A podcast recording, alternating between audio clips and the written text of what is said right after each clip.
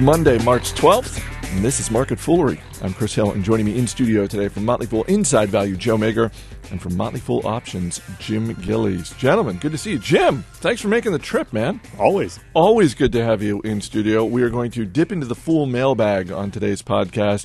You can always drop us an email, radio at fool.com. That's radio at fool.com. Ask us questions, weigh in on anything we talked about. If you listen to Motley Fool Money over the weekend, you know that we asked folks to drop us an email with their best bachelor or bachelorette party stories because Joe, you had your bachelor party this weekend, and you're you're looking good for a guy who was out partying big this weekend. I'm present. President accounted for. All right, some recent emails we got. Uh, let's start with one from Troy Adamson in Vancouver, British Columbia.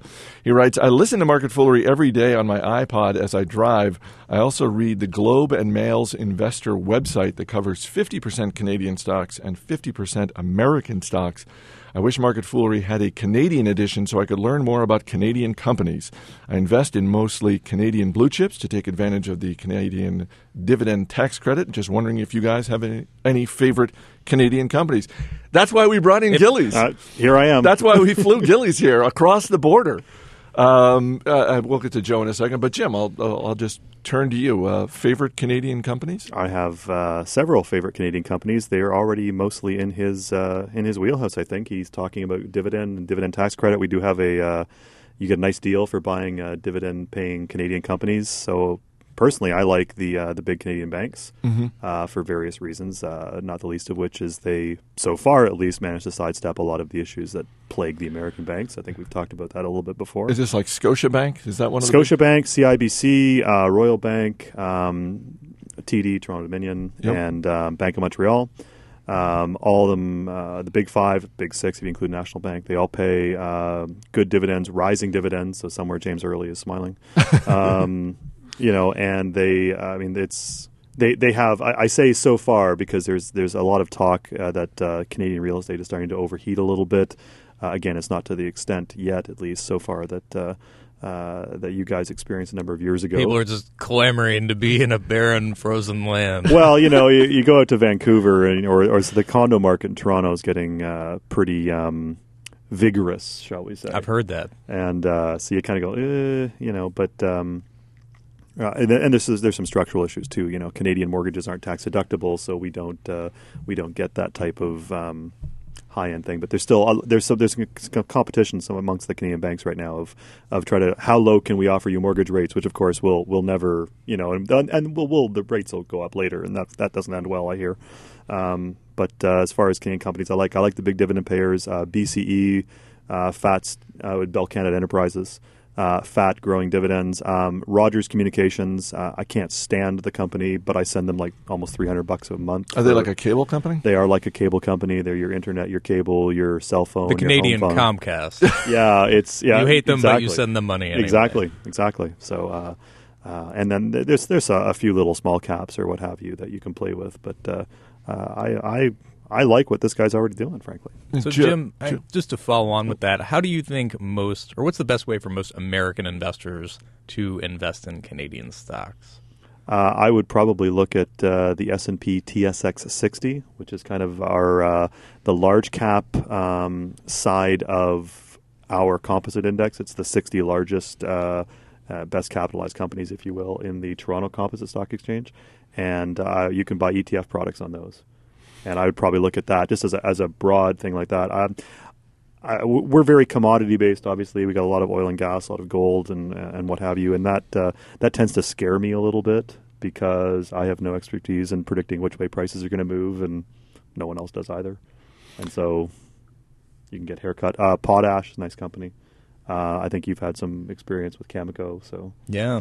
so Uh, Joe, what about you? Uh, are uh, any Canadian companies or m- even just U.S. companies that do a heck of a lot of business up in Canada? Yeah, well, I think Potash Corp is one that's really interesting right now, which I'm sure our Canadian friends are very familiar with. That's a min- is that a mineral company? It's basically the Saudi Aramco of potash.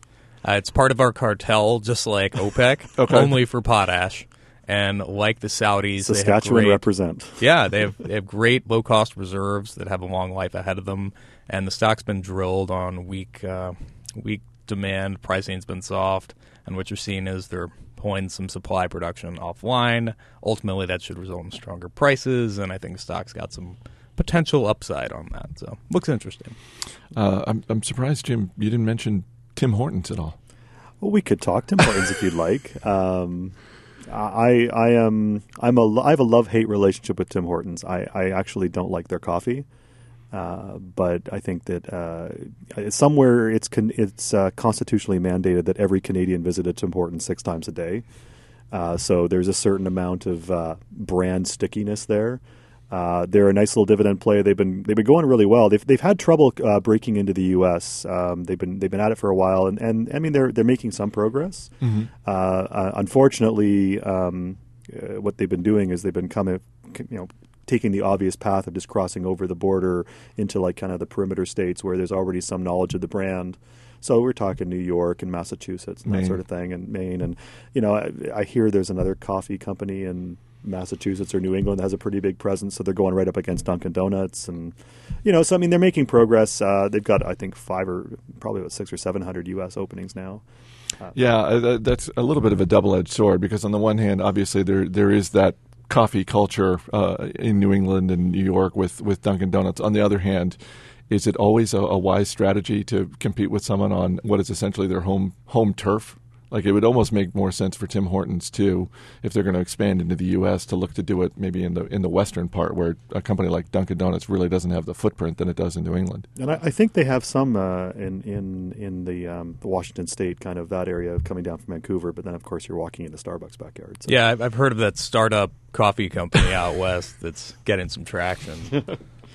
Email from Tom Metzger. Uh, a recent listener asked about diversification as he was starting to build a portfolio. I'm wondering what your thoughts were on balancing individual stock purchases with the largest holdings in the mutual funds you own. For example, Apple is a significant holding in some mutual funds. If I own such a fund, diversification would suggest that I look at other stocks since I already own Apple. You guys have talked about Vanguard before, and I was just hoping you might be able to comment a little more about mutual funds in the context of a diversified portfolio where someone also buys individual stocks. Uh, and it's a great question because we do focus on stocks. That's what we do here at the Motley Fool. But the reality is, for a lot of people, um, they are investing in mutual funds either through their 401k or, or maybe like a uh, thrift savings program if it, you're a government employee, that sort of thing. I mean, that is where much of stock ownership in the United States comes from through mutual funds. Um, Joe, I'll just start with you. Um, how do you think about diversification weighing stocks against mutual funds? Yeah, well, it's great that he's looking at this on a look through basis because you do need to think about what's actually within the funds that you own and how that impacts it. You know, Apple's about 4% of the S&P 500. So if you have 80% of your money in the S&P 500, I probably wouldn't take a bunch of the rest of that and put it into Apple. Uh, that said, you know, you should overweight your favorite ideas. Now, you should have more than one of them and spread those bets. But there's nothing wrong with uh, putting a little something extra behind something you believe in. But on a look through basis, you know, I, I don't think individual investors should typically have more than like 5% in a single position. I mean, it's fairly aggressive. So, Jim, what do you think?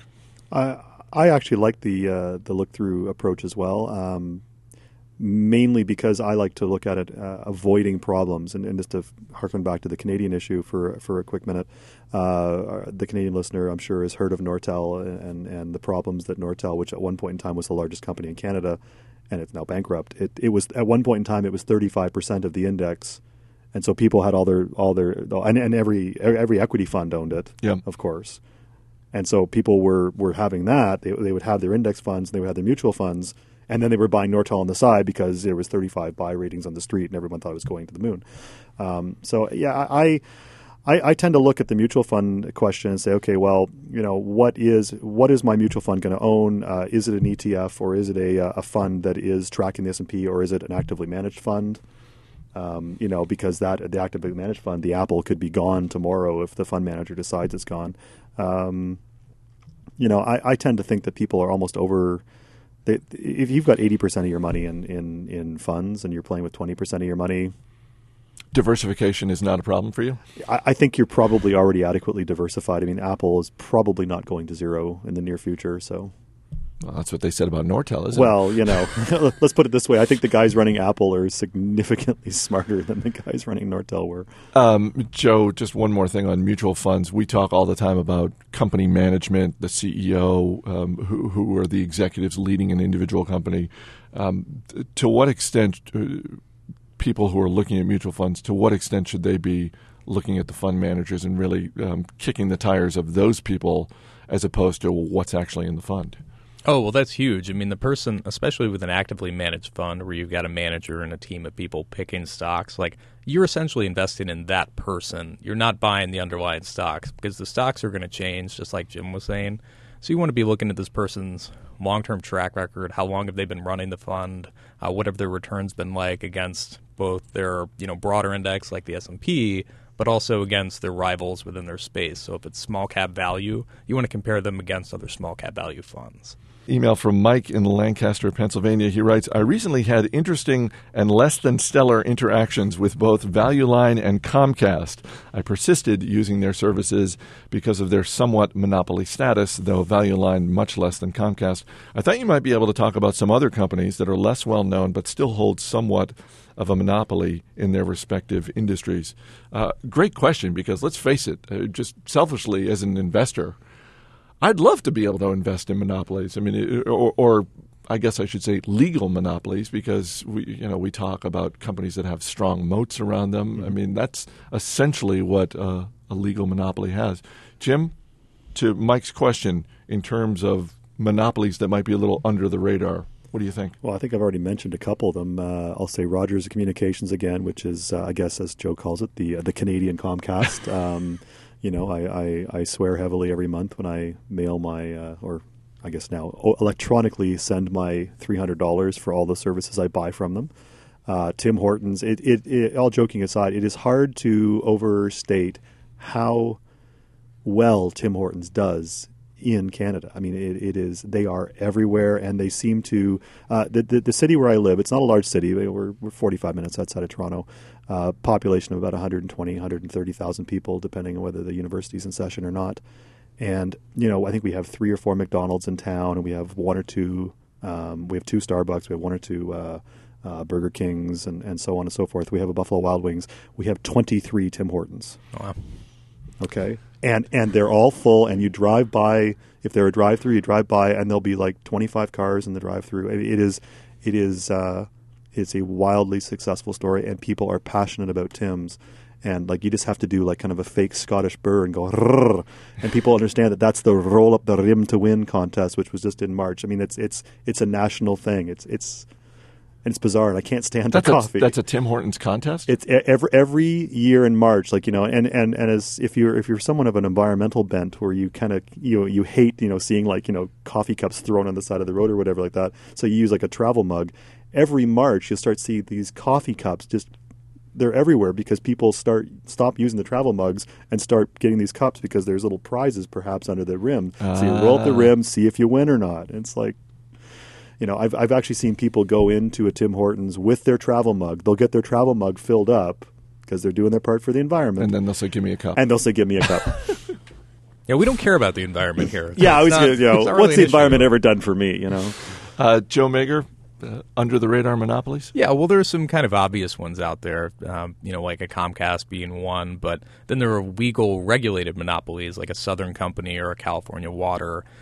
I think the most interesting ones are tough to find. I mean, it's obviously you're not going to achieve a monopoly without uh, some sort of luck or odd story. An interesting one, I think, is Verisk Analytics. Uh, Verisk is this company that provides property and casualty insurance data to the biggest uh, PNCs in the country. All 100 of the biggest insurers use them. And the backstory is that it was actually formed decades ago as a co op between the biggest companies to improve their data and help them price insurance and risk a lot more efficiently. Well, during the financial crisis, they were all strapped for cash, so they ended up taking it public. And so now this company, Verisk, is out there, and its ticker's VRSK, uh, phenomenally profitable. And all their customers are completely locked in. There's essentially no competition for their primary service offering. Uh, it's a great little That's business. amazing. Yeah. They provide data to insurance companies, and the 100 biggest insurance companies are their customers. Yeah, it's really, really impressive. I, I do wish they're using a lot of that cash to kind of branch out a little bit. The nice thing is because their clients are so hooked in that they can cross sell them well, and I think they'll do that very successfully over the next few years. At the same time, they're kind of branching out into a few other uh, areas of data like healthcare that I'm not sure that they have. Well, I'm not. I'm sure that they don't have the same advantages they do in insurance. Um, so you're probably going to see, you know, margins maybe suffer a little bit, but still a great, phenomenally profitable business. You know what they should do? Invest in a little startup coffee business in the up in Canada and just take on Tim Hortons. Boom. uh, speaking of monopolies, uh, today is the 100th anniversary of the Girl Scouts and the Girl Scout cookies. I mean, they they just they've just got that monopoly. They've got that monopoly on sort of door to door cookie sales and also on the Thin Mints, which uh, it, they were saying on CNBC this morning. Shocker! It's the most popular cookie of all time for the Girl Scouts, uh, and I, I, may have I may have ranted about this uh, once or twice before, but we talk about innovation and companies needing to innovate. If there is anyone connected to the Girl Scouts listening, stop innovating. Stop stop ro- stop rolling out because every year there's a new cookie. Every year there's like, oh, we have the Thin Mints, we have the Samoas, the Tagalongs. Oh, and then we've got this new low fat um, uh, pine tree bark cookie. And it's like, no, we just want the Thin Mints. Just give us the. I mean, just uh, am I wrong? I mean, is there? Do you have a favorite Girl Scout cookie, or is? I am a strong fan of the Tagalong. Okay. Love Tagalongs, and I know it's one of the smaller sellers, but they are so delicious. I can't buy them because I'll just burn. I'll burn through a box in a day. Jim, what about you? Uh, I am thoroughly a Thin Mint fan. In fact, I've actually turned away Girl Scouts who have tried flogging their other cookies at my door, saying, "No, you come back when the Thin Mints are in season." All right, drop us an email, radio at fool.com. Weigh in on the Girl Scout cookies. And by all means, ask us a question uh, for a future mailbag segment. Jim Gillies, Joe Magyer. Gentlemen, thanks for being here. Thank you. Thank you. As always, people on the program may have interest in the stocks they talk about, and the Motley Fool may have formal recommendations for or against. So don't buy or sell stocks based solely on what you hear. That's it for this edition of Market Foolery. Our producer is Mac Greer. I'm Chris Hill. Thanks for listening. We'll see you tomorrow.